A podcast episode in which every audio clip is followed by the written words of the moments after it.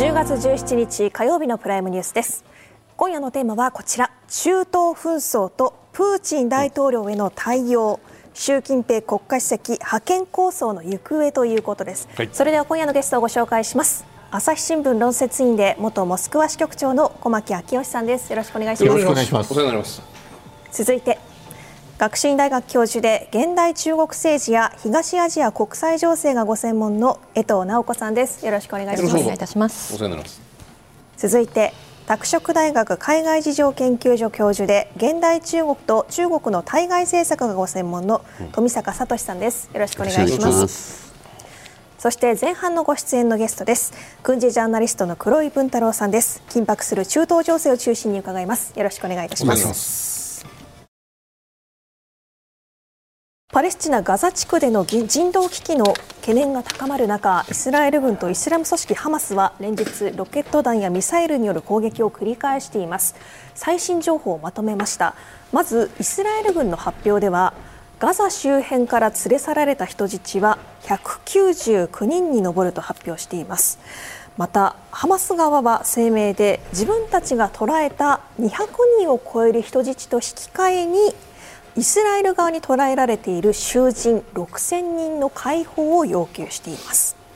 国連はパレスチナ・ガザ地区で人口の半分にあたるおよそひゃくまんにんがこのいっしゅうかんで自宅から避難していると発表しています。そしてエジプト境界にあるラファの検問所があります。ここは以前封鎖されたままということですけれども、まあ、このような最新情報もありますが、黒井さん、改めて今どのような状況になっているでしょうか。そうですね、まあ、空爆を相当して、えーまあ、それでもハマスまだ少しこうロケット弾の反撃はしてるんですけれども、まあ、とりあえずイスラエル側の方がですね、まあ、攻めていって、この後は地上戦に入って、まあ、要はそのハマス、ハマスの弱体化ではなくて、まあ、制圧ですね、それを狙うということは、まあ、地上に入っていくということなんですですけれども、まあ、あとはそのいかにその民間の被害をに対して我々は気を使ってますかっていうのをちょっとアピールしながらっていう、はい、それまああのまあ明日、えー、バイデン行きますけれども、うん、それも含めて、えー、そういったやり取りということですね、まあ、この人質の映像なんかも出してきてるんですけれども、うんまあ、それなんかもあのハマス側としては、うん、あなんとかイスラエル側に、まあ、揺さぶりをかけるという意味合いはあるんですが、今のところイスラエル側はあもうやることやって、えーまあ、一般の人には避難してくださいって言ってますから、まあ、この後はやりますっていうことになっていくと思います。人質の映像が出ました。人数についてもにひゃくにんとかにひゃくごじゅうにん持っているということも、数字についても言及しているハマス側がですよ。そういう状況っていうのは、まさにこれだけ持っているんだから簡単に攻撃すると人間の盾で 彼の、彼らが死ぬぞっていう、まあそういうふうに見えますよね。こういう理解でよろしいですか。あのというか、まあ、それもあるんですけれども、はい、要はそのイスラエル軍側が、まあうん、あ最初の目論見と違ってガンガン来てますので、はいえー、なんとか揺さぶりをかけると、うんまあ、そういう意味合いだと思います。それはつまり人質の返還交渉、まあ、にひゃくにんとろくせんにんの会案、まあまあ、ひとり対にひゃくにんだからもう、まあ、数の均衡は多分この場合関係ないと思うんですけれども、人質の返還交渉交換交渉というものをも武力侵攻が始まる前に始めたいというのがハマスの狙いだという、つまりそこで武力侵攻を抑えて時間を稼ぎたいというのがハマスの狙いだというふうに見ていいんですか。まあ、ハマスは最初からその人質交換って考えて、はいまあ、今回と、うん、あの連れてってるとは思うんですけれども、はい、それはあのこれまでもそういったその不平等な人数の根幹はあったんですが、これはあの、はい、有事じゃない時の話なんで、うんえー、今はやはりそのイスラエル側としてはですね、はい、ハマス殲滅ということの、うんまあ、スケジューリングというのはおそらくやっていくと思いますから、うん、この人質交換の話というのはおそらく動きはその後になるんじゃないかと思うんですね。そうするとじゃあ人質交換がある行われるこの交渉が行われている間は武力侵攻が行われないとかそういうことではなくて、おそらくイスラエルは構わず入っていくだろうと。それで一山越えるという言い方も変ですけれども、戦闘に一定のその節目が来たところにおいて人質交換の交渉に入るだろうと、こんな見方の方が有力という意味でおっしゃってますか。うーん、まあ、そうやってますかね、もう制圧しちゃうと思うんですよね。なるほど。あの過去の事例って今回初めてのケースなんで、はいはい、過去のイスラエルのやり方っていうのだと、うん、人質交換もやるんですけれども、うん、まあ、過去の事例とまた全然違うと、はい、で少なくともここいっしゅうかんのイスラエル軍の動きというのは、うん、あもうとにかくハマス制圧のを優先して準備をしているということで、うんうん、えー、何かそういった水面下で人質の交渉みたいなちゃんとした話が出てきてないですから、はい、うん、あまあ、そちらを優先、まあ、制圧の方優先、軍事優先でやってるのかなというふうに、うん、まあ、外からは見えます。まあ、実際、うん、中でどんな話してるのかわからないです、うんうん、ハマスはその当初の段階ではね、イスラエルがその警告なしに空爆等々した場合には人質を処刑するって言っていました。処刑をされているという情報は僕は聞いていないんですけども、いかがですか、処刑はされてるんですか。処刑してたらそれ発表しますから、はい、それはないですよね。なるほど、えー、ですからなんとかその、まあ、盾として、えーはい、持っておきたい、うん、ということなんだとは思うんですけれども、うん、まあ、あこれからまた地上戦が入ればですね、はい、えーまあ、要はなくなる、ただ処刑じゃなくておそらくイスラエルの攻撃によってなくなったみたいな宣伝におそらく使ってくるんじゃないかと思います。あの市街戦、地上戦になった時のその戦いはどういう戦いになるのかということで申し上げあのお尋ねするとね、まあ、イス、のイスラエル側は兵士並びに戦車、装甲車でこう、まあ、しらみつぶしにこう入ってくると思うんですけれども、それに対するハマスというのは戦車とか持ってるんですか。あの戦車は持ってないですね。ですから、まあ、はい、歩兵がゲリラ戦で迎え撃つということになると思います。それは兵士だけですか。例えばその女性や子供に爆弾を持たせて自爆攻撃みたいなものも、ハマスの傘下にある不助手を使った自爆攻撃みたいなものも想定されるものなんですか。うん、まあ、その アイエス みたいなものっていうのは、はい、ハマスの過去、過去事例から言うと、うん、まあ、そういうやり方は取ってないですよね。あのハマスはあの、まあ、大きな組織なんですけれども、はい、軍事部門ってのはきっちりあってですね、うん、えー、そこがあいわゆる戦闘員としてのゲリラ戦をすると、まあまあ、戦いをするというふうにこれまでのハマスはなってますので、うん、えー、そういったこう子供を使うというようなことは今まではないです。ただこのとにかく今新しい局面に入っているので、はい、はっきりしたこと今までのことってそのまんま、うん、これからの推測に使えるかどうかってちょっと難しいところですね。はいはい、まあ、そんな中このガザをめぐる中東情勢について議論したと言われているのが、うん、この中ロ首脳会談に先立って昨日行われた中国とロシアの外相会談なんです、うんうん、王毅外相とラブロフ外相の会談でこのようなことを明かされています。会談の後の発表です。この中東情勢について中国の外務省の発表では、民間人の犠牲を非難する、いかなる国際法違反にも反対する、続いて最優先事項は停戦であるとしています。一方ロシアの外務省どのような発表をしたかというと、徹底的な意見交換をしたと、まあ、具体的な内容は示していません。この江藤さん、まずロシアに比べて中国はこう非難、停戦といった具体的な内容を示していますけれども、どういった狙いがあるでしょうか。はい、まず一つには、うん、中国の外務省の報道官がすでに発表してますけど、犠牲者、中国人の犠牲者出てるんですね。亡くなった方が、えー、よにん、えー、ふたり不明、えー、ろくにん負傷と、うん、こういう形で発表されていますので、やはりあの自国民の保護ということもあって、うんえー、武力行為っていうのはやめてほしいということは間違いなくあると思います、はい、ただ外交上の戦略としましては、うん、中国が明らかに重視しているのはパルスパレスチナ問題という言葉遣いによる、うん、どちらかといえばそのハマスに対して非難をしない形での、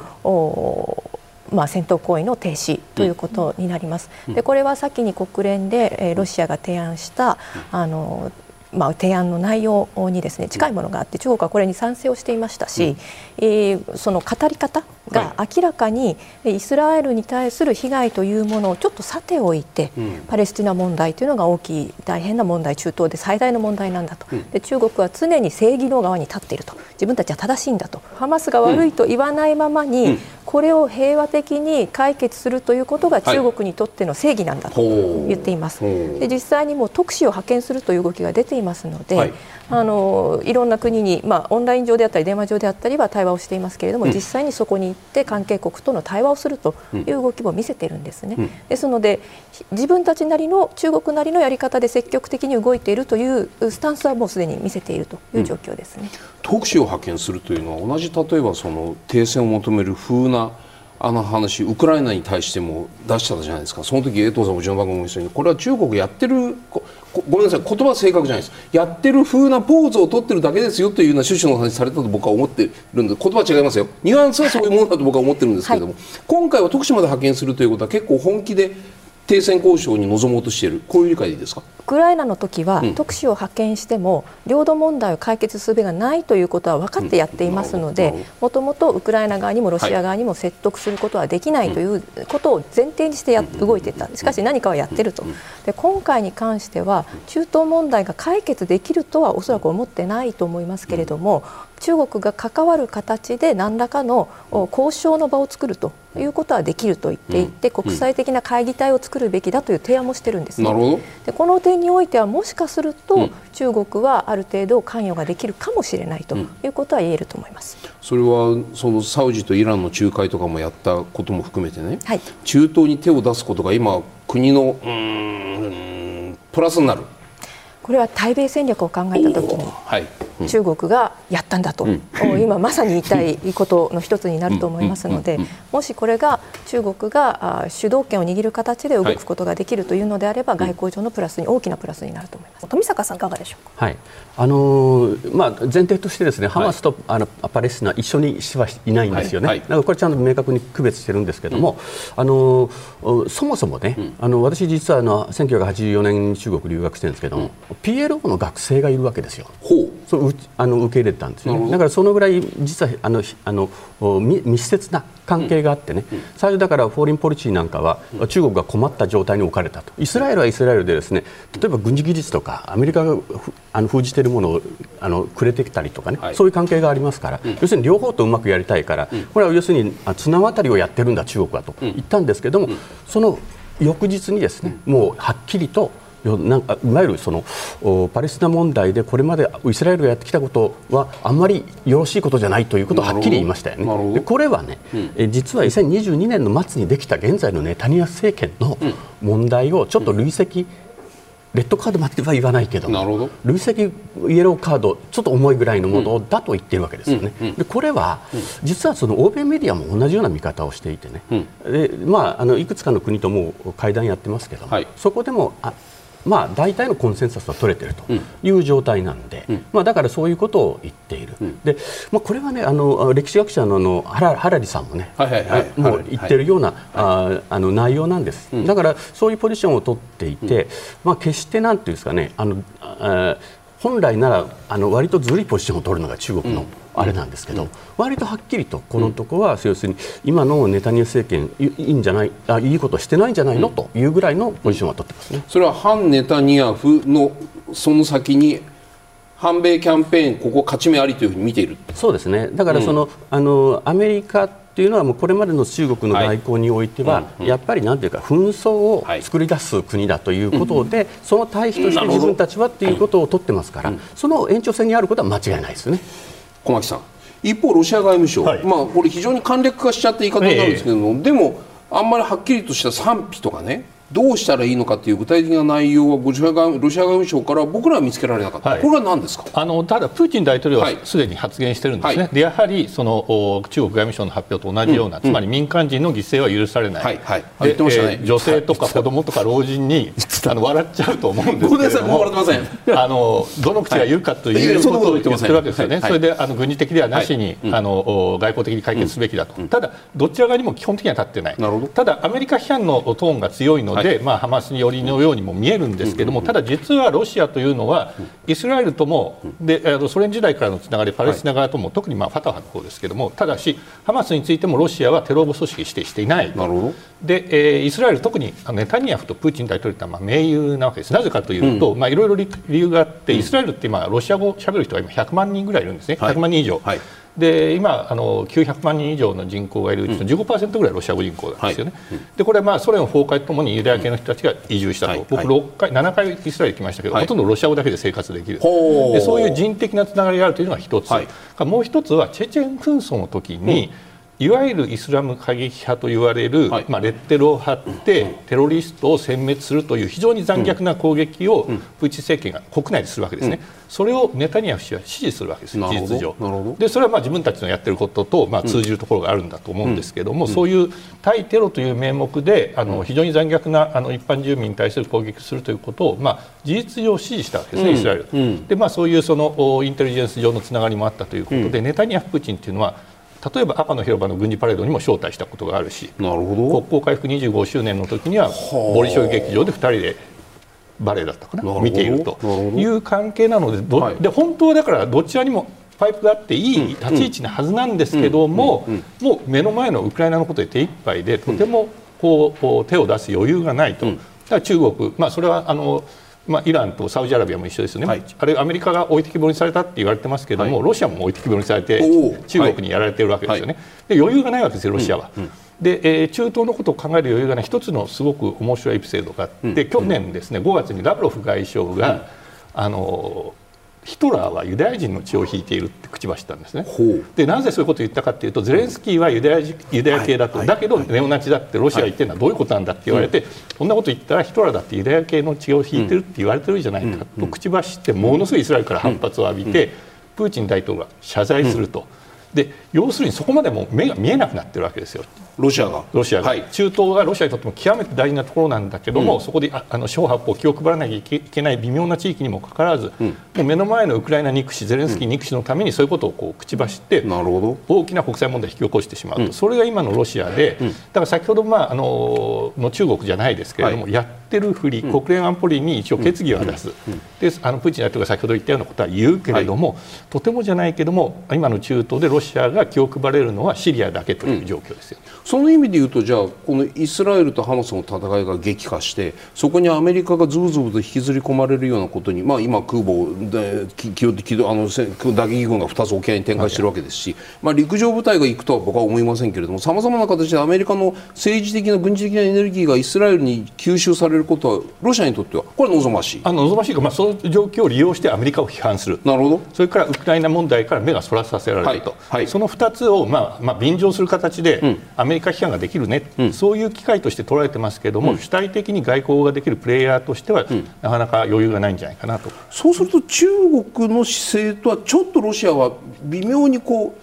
う、まあ、手一杯なんですね、ウクライナですね。要するにそう、そういうことですよね、えー、あと後ろから乗っていくしか方法はないという、こういう理解でいいですか。そういう感じだと思いますね。そんな中、ロシアがですね、うん、じゅうさんにち、国連安全保障理事会でこのようなものを出しています。はい、ロシア、ポヤンスキー国連次席大使、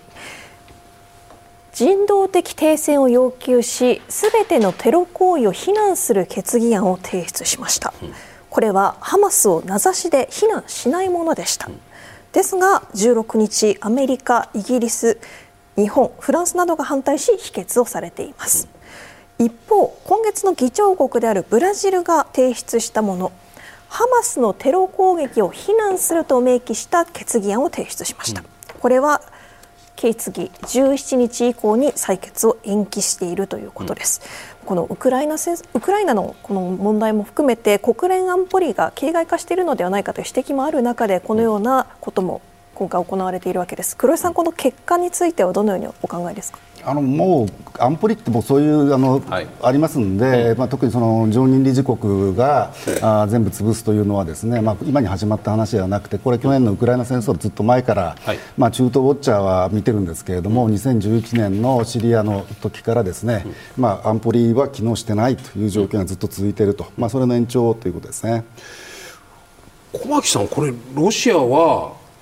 国連をうーんこれまでのウクライナ戦争に来るさまざまなことっていうのは常任理事国 が, が力による現状変更したんじゃないかというふうな非難の中で、国連の機能停止、機能不全というのはロシアがもたらしているという批判の中で、ね、今回こういう提案をしてみせたっていうのは、これはどういうふうに見たらいいですか。まあ、一応だから先ほど申し上げたように、うん、一応やっていると、積極的な役割を果たすと、そしてまあ中国も、はい、ロシアも乗れる形になるということになると、うんうん、まあ、あのハマスへの明確なこう批判は盛り込みづらいと。なるほど。で場合によっては、例えばこうアメリカが拒否権を行使したらまたアメリカのせいだということで、はい、まあ、これからもあのイスラエルが仮にこう非常に地上侵攻してですね、うん、あの膨大な犠牲者が出たりしたような場合には、うん、あの非難するということを や,、はい、やるでしょう、はい。でまあ、アメリカはどういう態度を取るか分からないですけれども、うん、まあ、アメリカがあのそういう非人道的な行為を容認しているという非難をこれから強めていく、うん、まあ、一つの布石かもしれないですよね。そうすると安保理でね、ただ単に擦り合いをしているっていうだけにしか、もう何か決められるものじゃなくて、ただ単に米ロないしは米ロ中とあのアメリカがこう批判非難の応酬をするだけの場に、まあ、安保理今現状になっている、ね、これはもうしょうがないということになりますよね。まあ、しょ、しょうがないですね。それは冷戦時代ずっとそうだったわけですから、うん、はいはい、本当にあの一瞬だけ、まあ、あの冷戦後しばらくの間、こう協調という雰囲気がありましたけど、その期間ではあってもイスラエル問題だとアメリカは拒否権を行使していたわけですから、そこは変わってないですよね。引き続き中国とロシアの中東情勢のスタンス見ていきますが、ここで中国王毅外相が続けて行った電話会談の内容を見ていきます、はい。まずじゅうよっかのことです。アメリカブリンケン国務長官と会談をし、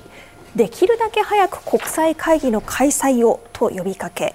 同じ日にサウジアラビアのファイサル外相と会談し、イスラエルの軍事行動は自衛の範囲を超えているとイスラエルを批判しています。また翌日じゅうごにちには今度はイランのアブドラヒアン外相と会談し、当事者は事態を悪化させる行動を取るべきではないと非難しています。またトルコのフィダン外相との会談では、当事者は自制して直ちに停戦し対話すべきだとし、今日エジプトのシュリク外相とも電話会談を行い、これまでと同様の立場を見せています。まず江藤さん、サウジアラビアとの会談でイスラエルの軍事行動、自衛の範囲を超えているという指摘をしているのには何か意味があるんでしょうか。はい、これはやはり被害、先ほどの話にあったように被害がこれから拡大するということを見越して、中国だけではなくていずれの国もそうはならないように自制を求めてはいるんだと思いますけれども、中国のスタンスとしてはやはりもう批判のポジションに入り始めているということになるかと思います、うん、はいはい。えー、とこれ王毅さんはですね、じゅうさんにちによっつのポイントというのを挙げていて、うん、はいはい、えー、その中で言っている、まあ、よっつあるんですけれども、はい、特に国連の安保理重視っていうのははっきりと言っているんですね、うん、で安保理での議論、国際社会の共通認識を作るべきだと、うん、いうことを強く言いながら、うん、同時に中国外交全般として興味深いのは、同じじゅうさんにちに人権理事会が終わっていて、うん、はい、その中で、えーまあ、発表の中で中国はこの人権問題に対して非常に重要な提言をたくさんしたんだということも発信をしている。つまりは国際社会の議論の場というものにもう準備を始めているんですね。人権？人権理事会の方で人権問題、新疆ウイグルの問題とか自ら、はいどうぞ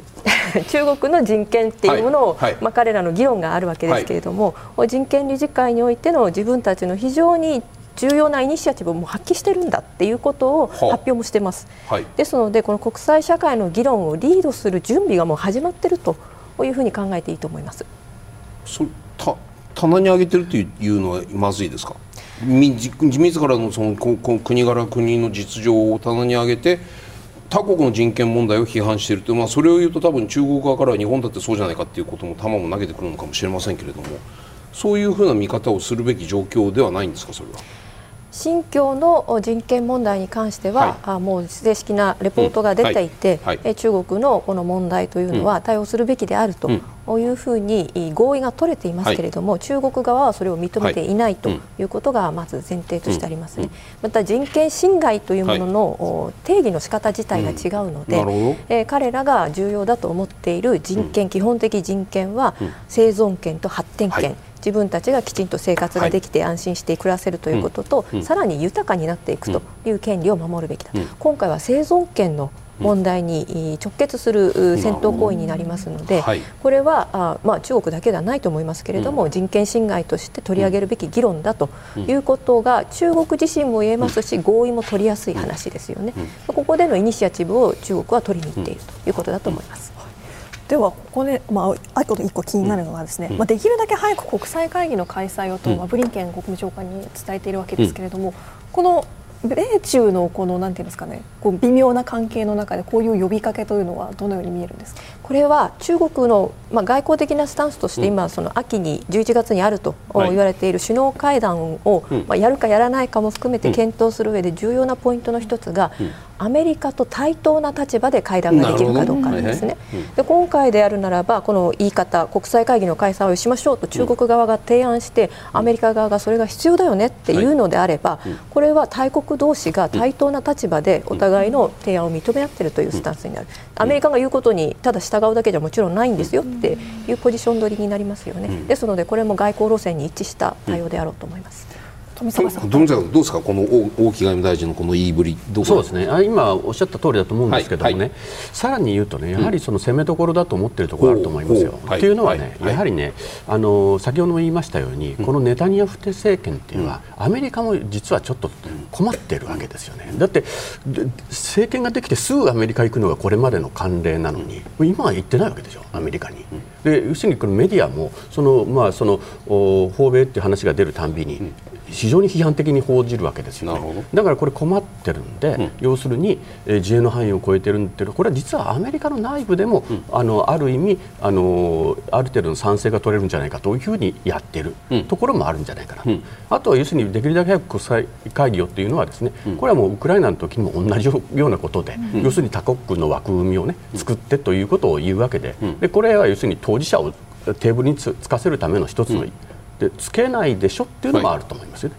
はい、これでも例えばこの大木さんのこの発言とかですね、さまざまなところに来る中国側のこのあのウクライナじゃなくてイスラエル問題に対する発言というものを、うん、じゃあそのまま同じ物差しでウクライナにも当てはめてロシアに対して自制を求める姿勢を中国は取れるんですか、取ってるって言うんですかね。いやいや、自制を求めるというか、はい、まあ、実はあの侵攻した翌日に、ね、にじゅうごにちに電話会談してるんですけども、はい、この時にはいわゆる平和解決をという言い方でね、うん、すごく弱いですけども、はい、侵攻にはノーだと言ってるわけですよね。うんうん、だからこのその後もうちょっとそれちょっと明確な言葉に変わってくるんですけども、うん、だから要するにその侵攻はノーだけど、うん、気持ちは分かるっていうのがあるわけですね。気持ちは侵攻しちゃうロシアの気持ちは分かるんです。だからその要するにだから俺要するにカラー革命反対だって言ってる時点で、うん、そういうことなんですよ。はいはい、つまりそのなんかあのカラー革命みたいなことをやったりいろいろこうして、うん、要するにそれで切れちゃうのはダメだけど、うん、腹を立てるのは分かるよねという、うん、そういうスタンスを取っているということですね。小牧さん、今もあの特に富坂さんのお話を聞いてると、じゃあロシアは中国がこういう形でそのイスラエルに自制を求める 発, 発, 発言をずっとし続けて国際舞台においてアメリカと対等の立場に立ちたがっているっていうのは、最終的にそれが自分の国に対して刺さってくるんじゃないかという中国のうーん発言に対する懸念、危惧、それは感じないものなんですか。いや、それはないですよね。やはりアメリカをいかにこう牽制するかと、はい、で要するにまあロシアというのは今あのー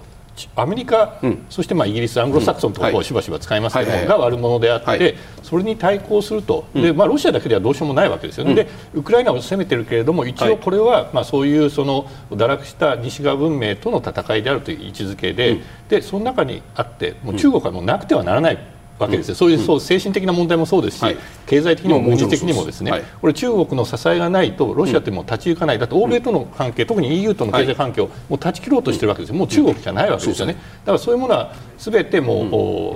中国の言うことはまあ事実をついていくしかないという立場に自分はもう追い込んでしまったと、自らをですね、うん、それが今の現状だと思いますね。そうすると、じゃあ中国はウクライナに対して、まあ、ロシアに対してイスラエルに対して言ってるよと同じようなことをロシアに求めることはないという、まあ、中国のにまい舌ダブルスタンダードを固く信じているというふうに聞こえます。まあ、信じるしかないというかまあただやはりその中国にしてもですよ、はい、冷静に考えればそのアメリカに対抗する上でですね、はい、そのロシアというものがそう簡単にこう弱体化したり、はい、あるいは政権がこう、まあ、崩壊するような事態というのは望ましくないということことはもう繰り返し確認していると思うんですね。それはですから、そこは別にそのそういう点で不安を抱いてはいないんだろうと思います、ね。黒井さん、この中国ロシアのその思いみたいなものをどんなふうにご覧になりますか。まあ、あのロシア中国はまあこれが今状況、国際状況がまあ風が自分たちに向いているっていう、これを利用しようってことですよね。はい、あのまあそうはあのどちらかというと、その西側の国は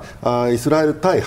とハマスだったんですね。うん、でそのハマスをなくしてこのからイスラエルがイスラム教徒を殺している、これをどうしようかっていうふうに、はい、えー、立場に立てばですね、その、うん、ファイサル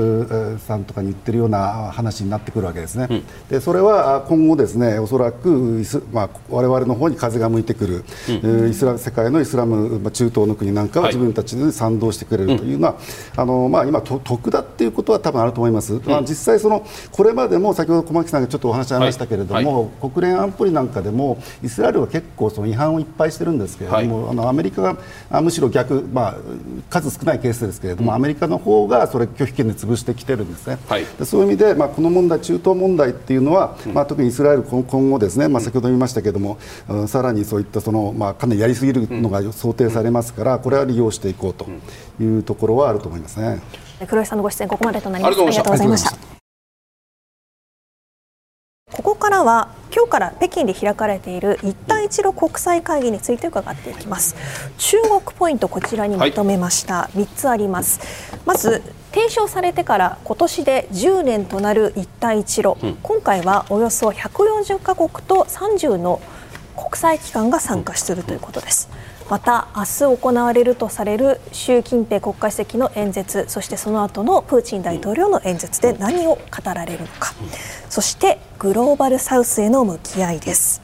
ここでプーチン大統領が中国を訪問する前に中国の国営テレビのインタビューに答えて一帯一路とブリックスについて言及しているところをまとめました。インドはアジアで成長し、ブラジルはラテンアメリカで成長している。ロシア経済は自力で立ち上がり強くなっている。ろっかこくがブリックスに加盟したことにより、今後もブリックスの参加国は増えるだろうとしています。この一帯一路のフォーラムの前にこのブリックスへの言及なんですが、駒木さん、このそれだけこうグローバルサウスへのアピールも強くなってくると思いますが、この一連の発言どのようにお聞きとおりますか。そうですね、あの端的に言うとやはり欧米からは離れた、うんうん、そしてまあグローバルサウス、中国、そしてイン、まあ、インドなんかもそうですけども、とロシアあるいは旧ソ連圏、うんを一つのこう、まあ、まとめた経済圏を作りたいと、うん、それによってアメリカ イーユー の言いなりにはならない世界を作るということですね。で、もともとロシアというのは旧ソ連圏にですね、ユーラシア経済同盟というのをですね、はい、作ろうとしていて、これ、まああのはい、にせんじゅうごねんにですね、うん、そもそもプーチン大統領はこのユーラシア経済連合を イーユー と連携させて、まあ、彼は一時口癖のようにリスボンからウラジオストックまで、つまり、まあ、ユーラシア大陸東の端から西の端まで、はいはい、これを一つの経済圏にするんだってことを実は言ってたんですね、にせんじゅうねんまえまでぐらいまで。ほうほう。でところが、まあ、プーチン大統領の頭の中でこれがあの西側から拒否されたということですね、うんうん、でまあ、要するにその当時あのヒラリー・クリントンなんかこれは騙されちゃいけないと、うん、これはソ連の復興なんだみたいなことを言うわけです、うん、それで、まあ、プーチン大統領は激怒して、うん、しかもにせんじゅうよねんのクリミア半島侵略、うん占領、はい、これでも完全にそういう道は途絶えて、うん、でにせんじゅうごねんにそのユーラシア経済連合と一帯一路を連携させるということを言い始めたわけですよね、はいはいはい、でまあ、その延長線上ですよね。つまりもう、うん、あの本当だったらあの イーユー と、うんまあ、対等な立場で、うんえー、ロシアとしてあるいは旧ソ連圏として、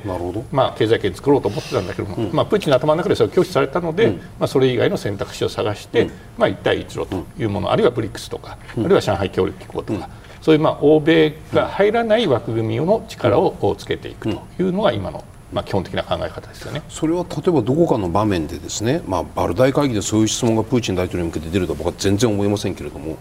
誰かのそのジャーナリストからの質問とかどこかのやり取りの中で、あなたがかつて言っていたその経済連携構想というのは イーユー とのあれだったけれども、 イーユー との連携が夢破れて今中国に乗り換えたんじゃないか的な、そういう質問はというか、それに対するプーチン大統領の説明というのはどこかで行われたり、おそらくだから今まだ諦めてないっていうと思うんですよね。それはあの相手次第だと、向こうが断ったんだ、常にそうなわけですけれども向こうが拒否したんだということは、はいはい、あの常にこれまでも言ってると思いますよね、プーチン大統領は。その意味でいうと、じゃあ例えば中央アジアの国々なんかが結果的に一帯一路に組み、一帯一路に組み込まれることによってロシアの影響下から中国の強い影響下に入ることについてはもうこれはもう文句言わない。それはね、あまり言わないんです。これ以前からも言ってないんですね。それであの裏庭じゃないですか。いや、裏庭なんですけれども、はい、そしてあの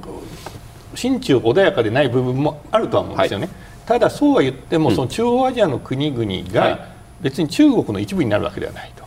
これ、うんあのジョージアとかウクライナが イーユー に行くってのは、彼らはヨーロッパ人になりたいと思っていると、あるいは ナトー に入りたいと思っている、うん、だけど中央アジアは、まあ、一応ロシアとも軍事同盟を組んでいるし、うんまあ、多くの国がですね、うん、えー、全てではないですけど、うん、で彼らは別にその中国の一部になるとか中国と軍事同盟を結ぶとかいうわけではないので、うん、経済的に中国の、うんまあ、存在感が強まるということに対する拒否感というのはそんなにはないんですよね、うん、ロシアに。富坂さんね、うん、中国から見たときに、じゃあ例えばその中央アジアの国々とか、うん、グローバルサウスの国々とか、うん、そういう国々を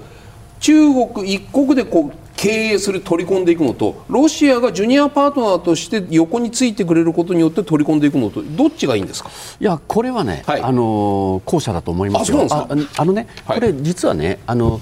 そこで問題が起きないように作ったのが上海協力機構なんですよ。え、どういうことですかそれ？あ、要するにね、だから、うん、その イーユー の、 その東方拡大が起きたときに、はい、中国が要するにものすごく宣伝したのは、うんうん、実はそのこっちはうまくできなかったけど、うん、こっちはうまくできたでしょうと。いうことだったんですよ。だからそれは要するに そのそこでも疑心暗鬼になるということも含めてね、はいはい、こうあの上手に要するに中央アジアを取り込んでいくということで上海協力機構ってすごくこれだから安全保障の色彩の強い組織なんですけども、はいはい、それをうまく使ってうまくロシアとできたということがかなりこの今回 の、 その一帯一路でもこれは 実, 実はすごく裏で強調されることなんですよ、はい、イーユー は東に拡大してぶつかったけど、はい、こちらはうまくやったねという言い方をよくしますよ。中国はじゃあロシアに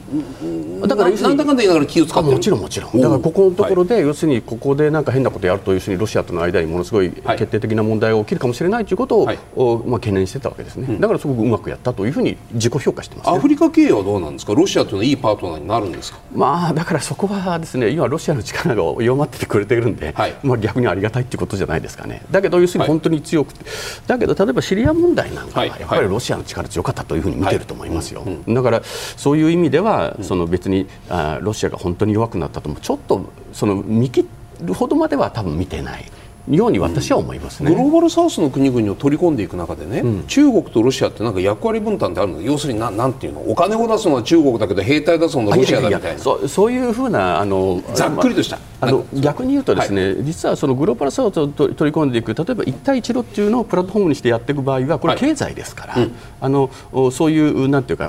分けるというのはむしろなくて、うん、はい、あのまあなんかあの一緒にプロジェクトを組むというのは普通にあのいろんな国と多分やっているので、ほうほうほう、だからそういう話ではないと思いますね。江藤さんいかがですか？中国から見たときにロシアっていうのはグローバルサウスとか中央アジアの国々をこう取り込んでいくときにはいいパートナーなんですか？まず中央アジアの話でいうと、はい、中央アジア諸国自体がウクライナ戦争以降ロシアと距離を取っているということを受けて、うん、中国としてはあこれを受け止めてるんだっていうスタンスはあると思います。ただですね、今回の一帯一路のこの会議においても一番あの今外交外務省の中国外務省のホームページ上で一番頭に出ているのは、はいはい、カザフスタンとの首脳会談なんですね。最初にあってるんです。でまんべんなく中央アジア、アフリカ、南アメリカ、東欧と順番にあってっているんですけれども、やっぱりカザフスタンっていうのを明らかに重視した打ち出し方、うん、それはなぜですか？大国だから？いや、あの エスシーオー 上海協力機構が ブリックス と並ぶ非常に重要な枠組みとして今重視しているからということと、はい、やはりカザフスタンというのが今安心して付き合える相手という位置づけになっているからだと思います。もう一つあの先ほど来少しあの補足的に気になっていたのが、はい、うん、中国はグローバルサウスという言葉は基本的に使わないんですね。ええ、なんかすみません、なんて言うんですか？発展途上国と新興国、いまだにそう言ってます。で今新興国と発展途上国、はい、そうすると、はい、自分の国はどこに置いてるんですか？最大の発展途上国。そうそう、それに関しては全くいど変わってないって、あのとおかにじゅうがつとおかに一帯一路に関する白書を出してるんですけれども、はいはいはい、そこで改めて自分のポジションは最大の発展途上国であるというふうに言ってますし、はい、ざっと見た限りで発展途上国という言葉はたくさん出てきますけど、グローバルサウスという言葉はほとんど、まあ、この中で白書の中でも使ってないですし、あの首脳会議においてもチリとの首脳会談ではグローバルサウスという言葉がいっかい発表で出てくるんですけど、はい、他では出てこないんですね。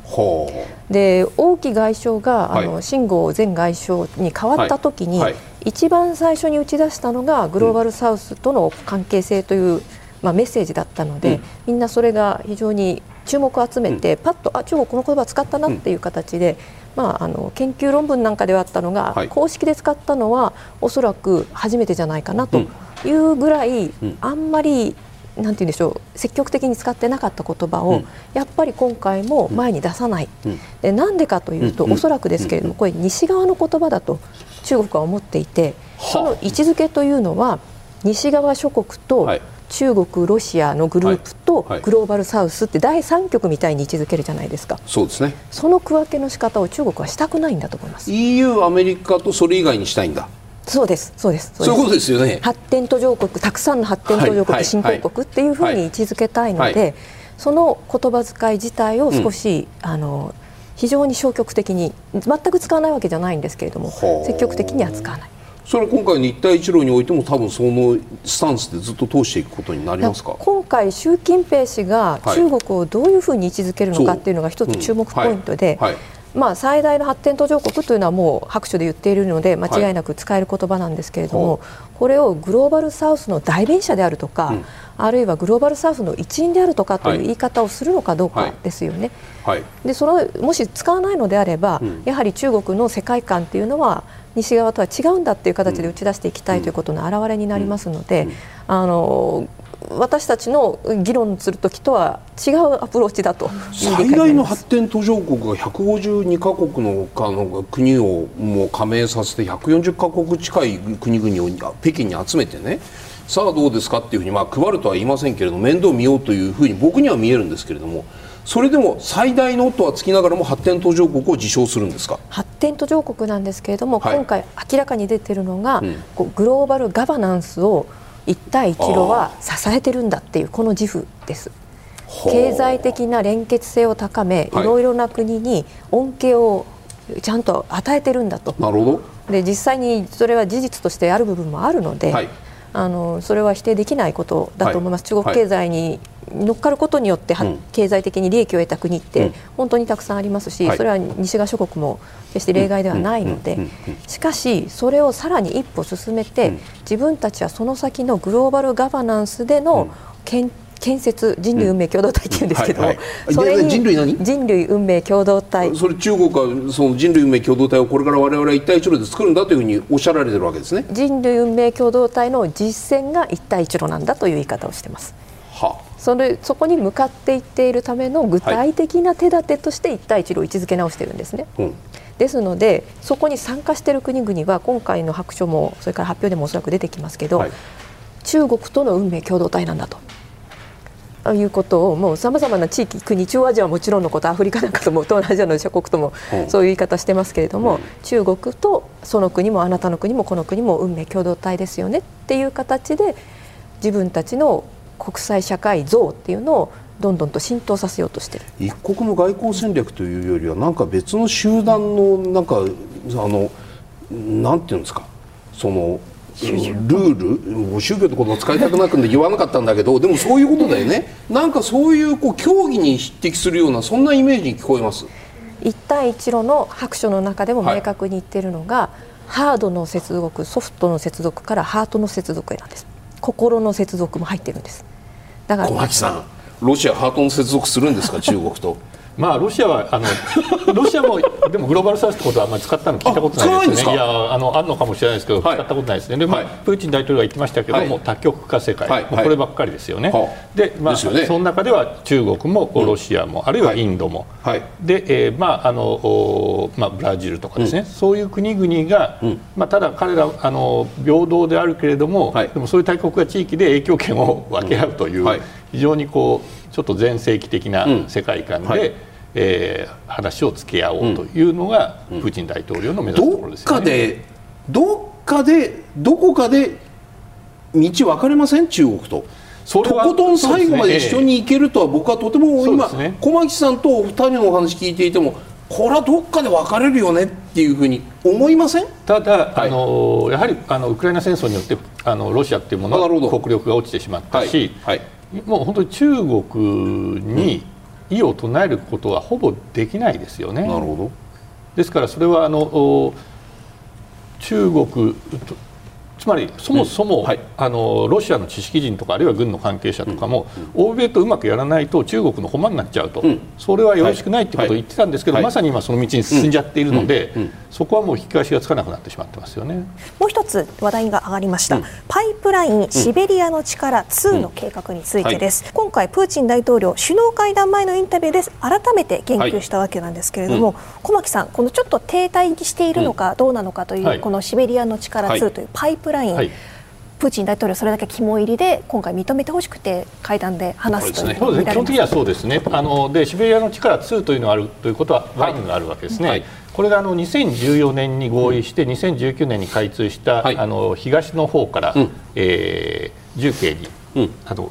バイカル湖の北から東ルートでですね、はい、行くところなんですけれども、うんまあ、それがあの今稼働してかなり順調にガスが流れていると、はいうん、でそれに加えてシベリアの力ツーというモンゴル経由の、うん、そしてあのロシアの最大の、まあ、あの有望なガスの産地であるヤマル半島の北極圏、はいうん、そこから引いていこうという非常に、まあ、あ大規模なプロジェクトですね。で、うん、なぜにせんじゅうよねんに前回のができたかというとこれやっぱりクリミア半島の占領で、うん、欧米からの制裁が始まって、うんでやはりあの今ほどではないですけれども西側に流すガスというものが不安になったと、うんはい、いうことで中国と、まあ、これも長あの話はあったんだけどあのかなりこう長く交渉が続いていて急転直下合意できたのはにせんじゅうよねんなんですよ。クリミア占領の年なるほどであの契約内容は非公開なんですけれども、はい、その後の貿易統計なんかを見るとかなり安く売ってるらしいんですよね、うん、で、えー、国際的なこう標準的な天然ガス価格よりも安く、うんまあ、ロシアとしては契約を結ばざるを得なかった、はい、買い叩かれたと、うん、で今回も似たような構図があるわけですね、はい、さらにもう完全にほぼあのロシアからのガスはシャットダウンしようと、はいでまあ、あのパイプライン一応流れてますけれども、うん、非常に量としては激減している、はい そ, うですね、でそういう中でまた中国がその立場を利用して、うんえー、ロシアとしては売りたい、うん、中国としては安く買えるということで、うんまあ、ロシアとしての売りたいという方が今の力関係では大きいんじゃないかと、うん、というのも中国は別にロシアからだけ天然ガス買ってるわけじゃないと、ねはい、トルクメニスタンからも買ってる、はい、で先ほど話に出たカザフスタンからも買ってる、はいはい、でミャンマーからも買ってる、うんでパイプラインでつながってるということで、はいまあ、中国は有利な立場で、うんえー交渉に臨める立場なんですけれども、うん、ただまあ中国も脱炭素社会を目指しているとか、うんはい、あるいはその、まあ、さっき言ったようにいろんなところからガス買っているということで、はいえー、専門家の中には今回合意難しいんじゃないかという声もありますね。難しいというのはどういうことですか。どちらが嫌がるんですか。中国が嫌がる、うん、中国が嫌がる。中国はロシアに対するエネルギー騒動を高めることを嫌がるということですよね。まあそうですね、はい、それとあと中国が、まあ、安ければ買うと思うんですけれども、はい、中国がロシアも耐えられないような価格しか、うん、でしか提示できないと歩み寄れないと、うん、価格、価格面で折り合いがつけないということはあると思いますよね。富坂さんいかがですか。この中国はロシアのが天然ガスパイプラインについてはかなりなんていうんですか買い叩く姿勢で破談になるんじゃないかというのお話が今、うんまあ、破談になるかどうかは別として、はい、やっぱり買い叩くんじゃないかと思いますね。だからそこをどう折り合うのかということですし、はい、やっぱり自、自国でのエネルギーの調達もすごく力を入れてますし、うんはい、でさらに言うと、まあ、あなんていうんですかねあの結構エネルギーの確保という意味では整いつつある中国は、ええ、それに、はいまあ、今後は多分そのもう少し別のエネルギーの方にシフトしていくあの雰囲気もありますから、うん、だから、まあ、本当に、まあ、どうですかね今本当に喉から手が出るほど欲しいという状況ではないかもしれないですね。江藤さんいかがですか。江藤さんからご覧になるとやっぱり中国のロシアの、まあ、資源に対するなんて言ったんですか興味関心それほど高くないというふうにご覧になりますか。あの今のところ、はい、ロシアから輸入している天然ガスがいちわりに届かないと言われていますので、うんはい、あの輸入元を、うんまあ、多様化するという意味ではまだロシアから買える余地はあるんだと思います、うんうんうん、けれどもこれラインを引くとしたら、はい、あの他のラインも同じなんですけど時間もかかりますし、はい投資しなきゃいけないわけですよね、うん、でその間にロシア情勢もどうなるかわからない、うん、しかも喫緊に別に中国が必要としているわけではなくて、うん、むしろロシアがヨーロッパに売れなくなるっていうことから買ってくれと言ってきていることなので、うんはいうん、中国側としては、うん、あの外交的なメリットというのも加味しないと、うんうんそんなに別に今すぐ欲しいということにはならないと思うんですね、うん、ただやったらやっぱり中ロはっていう話もやっぱり出てきますのであのこれもまあ微妙なところだと思いますし、うん、これひとたび通るとごひゃくおくミリ立方メートル年間輸送量になるというかなり大きな、はいはい、あの量になると言われていますので、うんうん、その場合は中ロ関係ががっちりとパイプラインもできて、うん、継続的に非常に大きな量で買い続けるんだっていうがっちりとした関係性ができるっていうふうにやはり形としてできてしまうので、それはロシアは望んでるけれども中国は望んでないというふうに聞こえます。タイミングを図る必要はあると思います、うんうん、それは要するに世界的に見たときに明らかにロシアのアジアシフトに中国が協力しているという店がそういうふうに見えるのは良くないというそういう意味ですか。そうですね、特に戦費の元になるような外貨調達手段になんじゃないかみたいな話になっては困ると、うん、こういうことはあると思います。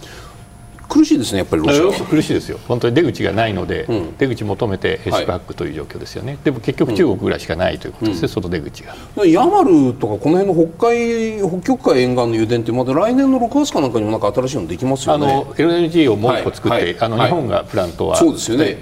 で、まあ、エルエヌジー プラントなんで、はい、あの外に出せばタンカーでこう輸出して、はい、えー、もうすでにしてますけれども、はい、しかしやはり安定的にパイプラインで、うん、えーまあ、あの二国間関係の象徴、まさにあの江藤先生おっしゃったように、うん、あの中国とがっちり、うん、エネルギーで結ばれているという政治的な意味合いも大きいと思いますね。東ヨーロッパに対してロシアから、あ、ここにあるかな、どこに な, ないやロシアのパイプラインがヨーロッパにバーッとノルドなんとかかんとかっていうふうにあることによって、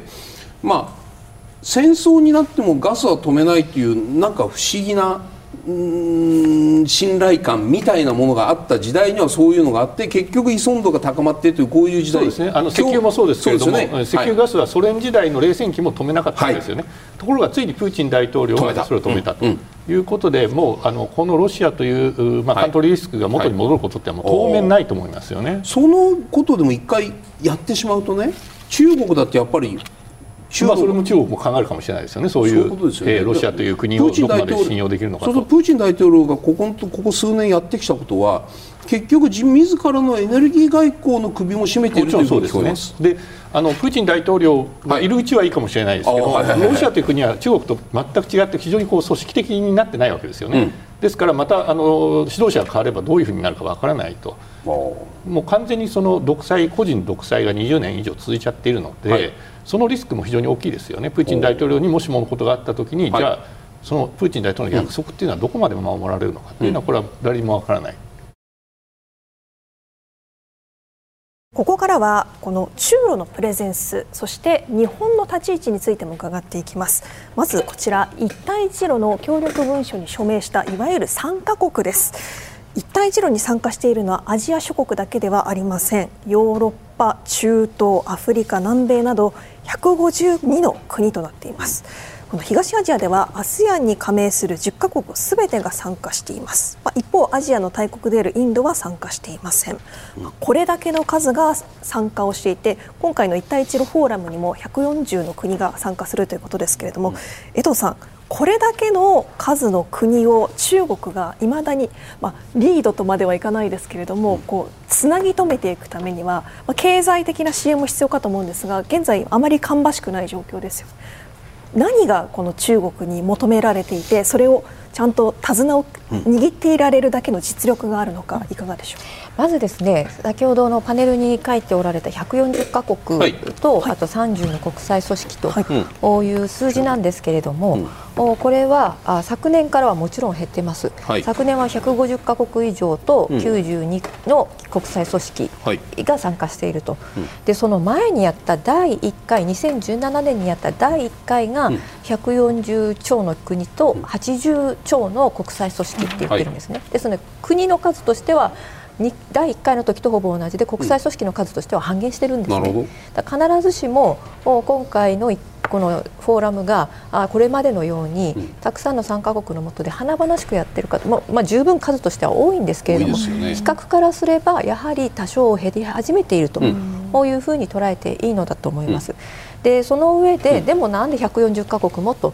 いうことで言うならば、はい、やはりもうこれは完全に経済ですね、うん、経済力をてこにして影響力を行使するという中国の姿勢そのものが変わらないので、中国外交がもうこれをますます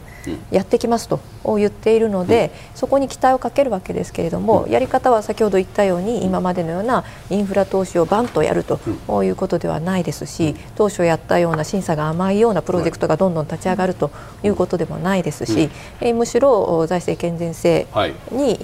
い、まあ、ある程度依拠した、あるいは戦略的に重要だからという理由で、うん、えー、きちんとしたと言っていいと思います。プロジェクトに集中していく、あるいは、うん、あの標準、えーと、日本で日本の企画ですね、はいはい、国際規格の共有であるとか、うん、もっとよりて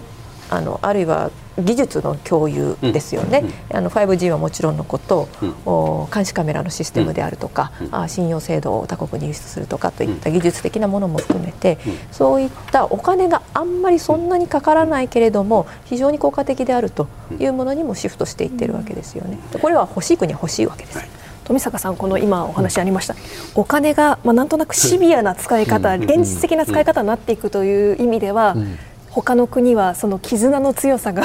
試されると思うんですが、はい、絆というか、もう少し多分もう、もうなんというか、金くれないんだったらいいよって話になり、なりかねないですよね。金の切れ目がなんとかって話になっちゃうんですか。あとね、例えばね、ネパールの動き方なんか典型的なんですけども、はい、やっぱりそのインドと中国をやっぱり天秤にかけるわけですよね。まあ、そういうのもあるんで、個別に見ていくのと全体的な流れというのはだいぶ違っている感じしますね。はいはい、あとは要するに、まあ、一対流それをうまくやっていくためにはその、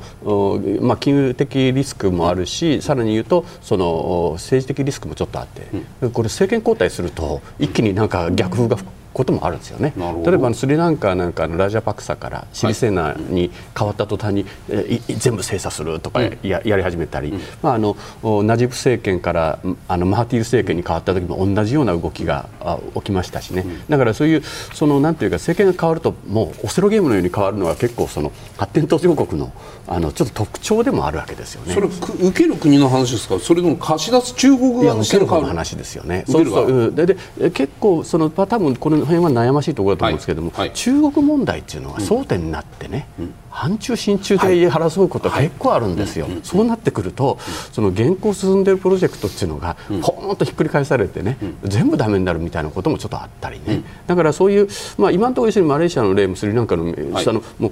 続いたんですよ、うん、続いたんですけども、まあ、ヒヤヒヤするような場面もあって、うんうん、だからその安定性で、あとはもう一つはやっぱりちょっと案件が結構固まって偏っちゃって、例えばパキスタンとかもすごい手厚かったり、インドネシアすごい手厚かったりするんだけど、まんべんなくいってるかというとまたこれもちょっと違う、はいはいうん、だからそのその辺とかやっぱりそのなんかまあ公平に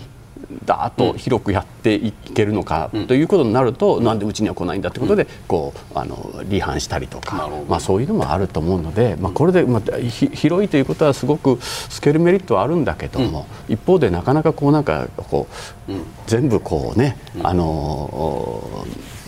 あの目を光らせてみたいなことは、うん、なかなか難しいかもしれないですよね。そういうなんか節目に差し掛かっているその今回の一帯一路の中でですね、世論調査のデータがあるのでちょっとこれ皆さんにご感想を伺いたいんですけれども、これ日本の外務省がやった調査らしいんですけども、にせんじゅうごねん、じゅうなな、じゅうきゅう、にじゅうにというふうにやっている中で ジートゥエンティー で最も信頼できる国や機関はどこですかっていう東南アジア諸国への世論調査、まあ、じゅうご、じゅうなな、じゅうきゅうのさんかいは全部日本がいちいだったんですけれども、にせんにじゅうにねんの調査によっては中国はこれ日本外務省の調査です、うん、中国がいちいになった日本はにいに落ちたと、でアメリカは要するにまあ徐々に中国、日本に押されてさんいに今落ちているというこういうことなんですけれども、富坂さんね、うん、中国が東南アジア諸国における信頼度が上昇している、はい、さんい、にい、いちいというふうに明らかに上がってきている、これは原因は何で、それの持続可能性についてはどう感じになるか。もともと東南アジアって結構中国に厳しかったんですよね、うん、えー、ところがあの最近ものすごく変わった、はい、であの実はこの外務省の調査が出る前に、うんまあ、例えばシンガポールなんかがやった調査でも、はい、あこの傾向はもう明らかだったんですよね。だからそういう意味ではもうあの遅れて出てきたあのあれだなと思う。で同時に言うとね、うん、中東アフリカでやってるともっと顕著に中国のあれが高い、なるほど、うん、だからそういう意味で言うと、うんまあ、その我々は例えばその一帯一路っていうとねすぐ債務の罠とか言って、はいはいはい、もうだから要するにもう結構そのレッテルっていうかね、はいね、あのそれだけでこう見ちゃうっていうところはあるんだけど、うん、その効果を上げているところは確かにあるわけですね、うん、でそういう意味でその経済のパートナーとして、決して政治のパートナーじゃないですけども、うん、経済のパートナーとして受け入れやすいということを東南アジアがかんかん感じているのは、うんまあ、最近のね、例えばそのこの間もそのジョコ大統領の話とか、はい、あのまあ、もちろんそのリー・シェンロン首相とかね、はい、もうあのあの辺の発言をもう並べていくと、はい、もうその通りなるなっていると。江藤さんいかがですか、うん、この中国の信頼度の上昇どうご覧になりますか。はい、これは決して日本の信頼度が下がったということではなくて、はい、中国のプレゼンスが上がったということだと思います、うんうん、どこですかって言われたときにポンと出てくるのが中国、なぜなら実際に中国のマークがついたものがたくさんあるからということもあると思いますし、先ほどちょっと触れておられたシンガポール国立大学の研究機関がやっている、はいはい、あの東南アジアのエリート層に聞いた、うん、あ世論調査では、うん、日本ってやっぱり引き続き信頼度は高いんですね、うん、中国は影響力が高い国の一番にはなってるけれども、はい、信頼度は日本が高いと、うん、いう結果も出ていて、うん、一般の方たち、外務省の一般の方たち向けなので、はい、一般の方たちが答える時の、うん意味と、うん、それから政府の中にいるような人たちが考える、まあ、信頼度の意味というのが若干違うと、はい、いうことはあると思います、うん、ただプレゼンスが上がっているということは間違いないと、うん、この結果が表しているんだと思います。プレゼンスが上がっているということは、まあ、つまりパワーが浸透しているというふうに聞こえます。経済力が浸透しているということですね。経済力が浸透しているということですよね。駒木さん、はい、どうですかこの信頼度、中国の。いや、上がっていると思いますよね、うん、それで要は、はい中国か日本かって二者択一じゃないわけですよね、はいはい、これ我々は、うん、あのアジアのリーダーは中国なのか日本なのかっていう選択を迫られるのを、うんうんまあ、私は専門じゃないですけれども、はい、東南アジアの人たちあるいは中東の人たちは一番困ると、うん、そうじゃないんだと、うん、で中国も日本もウェルカムであると、うん、でそういう中で、まあ、あのお二方おっしゃったように、うん、中国が相対的に存在感を高めているということで、うん、あの日本と中国を比べて中国を選ぶっていう話ではないと思うんですね。なるほど。ただでも駒木さん、この、その、この、こういうことを見るとね、よくまさにさっきその富坂さんも言われたけども、一帯一路、債務の罠、中国、まあ、借金貸し付けて返せなかったら港を抑えるとかね、そういう、まあ、なんていうの、ためにするとは言えないけど悪い宣伝をよく僕ら聞かされますよ。でもそれだけだったらこうはならないだろうなっていう。そうですね、それはかなりステレオタイプな部分 で,、ね、でそれ中国の得にもならないわけですよね。だからまあ先ほど来話があるように一帯一路のプロジェクトもかなり中国側もかかこう採算取れるのか、うんうん、あのちゃんとこう持続可能性があるのかっていうのを見るように慎重にはなってきてると思うんですよね。今夜は中ロ接近、今後の注目点というテーマでご提言いただきます、うん、では駒木さんお願いします、はい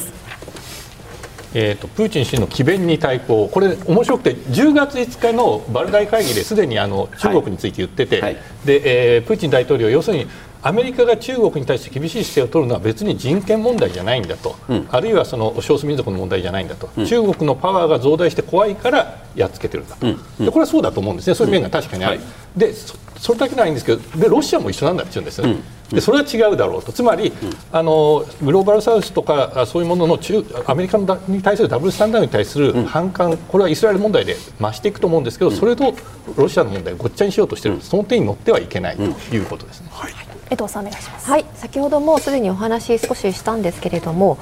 中国とロシアの関係性を中国がどのぐらいの重要性で考えるのかというレベルの問題ですね。重要であることは間違いないですし支えますけれども、しかし中国外交全体の中で見たときにどの程度の重要性で効果的なのかということを考えて付き合っていくと、これは明日の会議首脳会談での結果を待ちということになるかと思います、はいはい富坂さんお願いします、はい、私あの提言になってないのかもしれないですけど、うん、注目して見ていくのはやっぱり人民元決済かなというふうに思いますね。あのやっぱりその今エネルギー売ってもあの例えばルピーで入ってきても困るということでインドとロシアの間で人民元決済広がりましたし、はい、これあのある意味そのスイフトからある日排除されるということの恐怖って実は発展途上国で結構感じているところが多くて、それがすごくあの引きつける効果になってるんですよね、うん、だからこれは一緒に中国が影響力を伸ばすときには一つ見とかなきゃいけないのかなというふうに思ってます。